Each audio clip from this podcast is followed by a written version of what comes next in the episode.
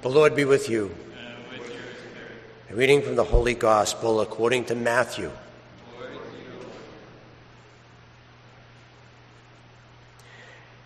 After he had fed the people, Jesus made the disciples get into a boat and precede him to the other side while he dismissed the crowds.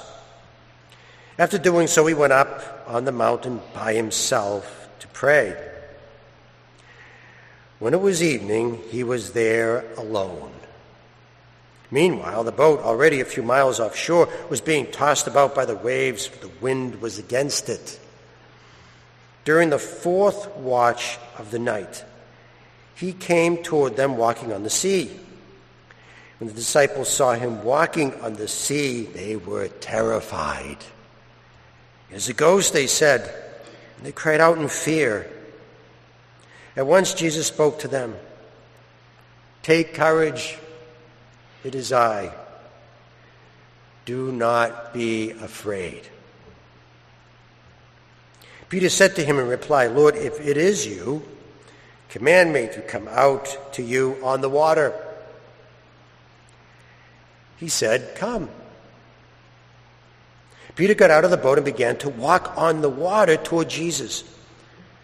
But when he saw how strong the wind was, he became frightened, he began to sink. He cried out, Lord, save me. Immediately, Jesus stretched out his hand and caught Peter, said to him, O oh, you of little faith, why did you doubt? After they got into the boat, the wind died down. Those who were in the boat did him homage, saying, Truly, you are the Son of God.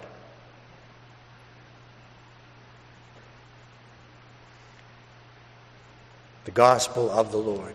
Praise, Praise to you, Lord Jesus Christ.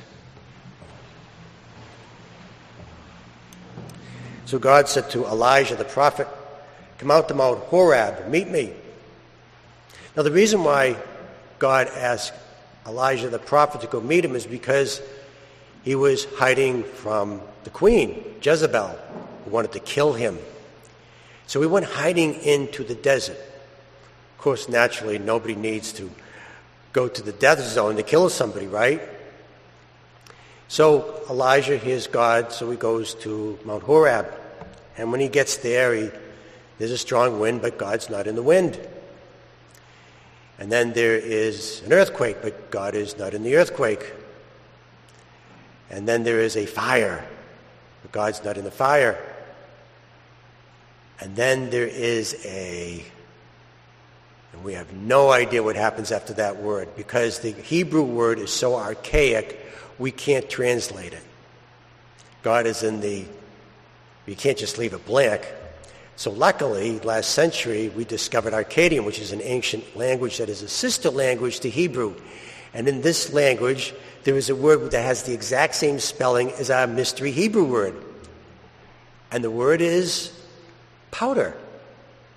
Of course, that makes sense, right? There's an earthquake which causes the fire. Fire causes ash to go up in the air, and then the ash turns into powder and it falls down.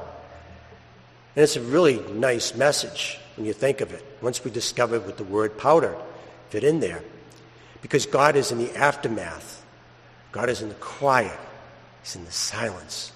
And in the quiet, Elijah heard God's words. And then when he heard his words, Elijah wasn't afraid anymore. He didn't have to hide in the desert, and he went back to work. My father's friend loves the deep woods of Maine.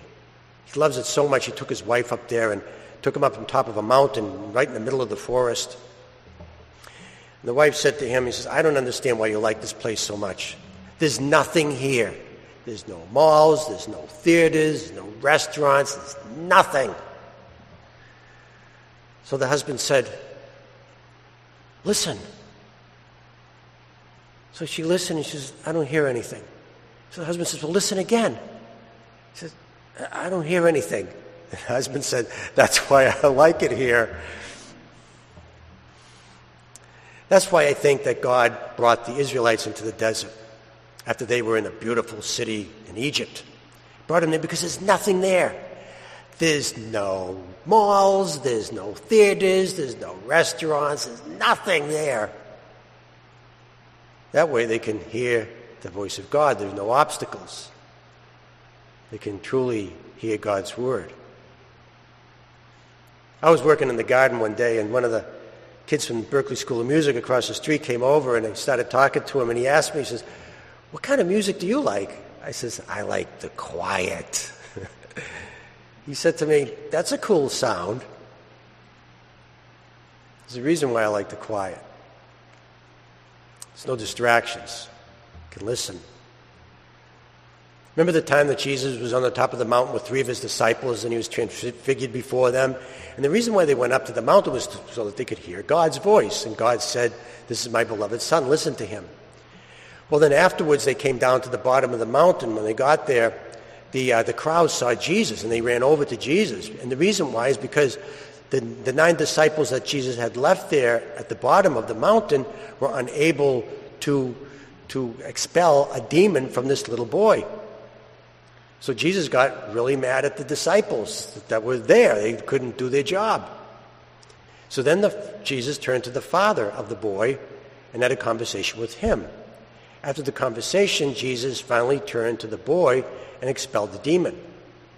Well, later that day, when the disciples were alone with Jesus, they asked him, Why couldn't we cast out the demon? We could do it other times, but not this time. And Jesus said to them, This demon requires prayer. Why prayer? Well, the reason why is because just before, just before the, the, the, the demon uh, left the little boy, Jesus said these words. He said, Unclean spirit, who was preventing this boy from listening and speaking. Come out of him.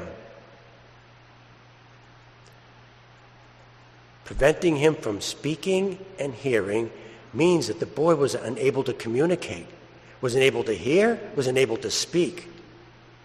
Because he was unable to communicate, you can't communicate with God, you can't pray. And that's really the message of the story. The importance of prayer is that we're able to communicate.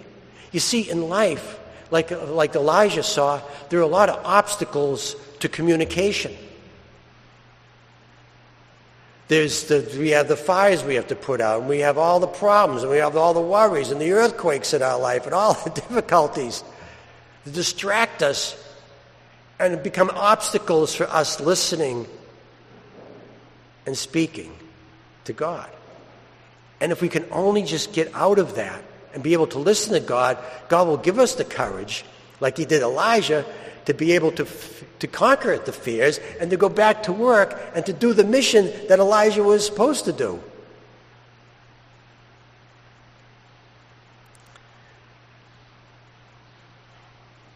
Prayer is two things it's talking to God, but it's also the ability to listen. And when we listen, we'll have all the equipment we need to be able to do the mission that God gave us here on earth.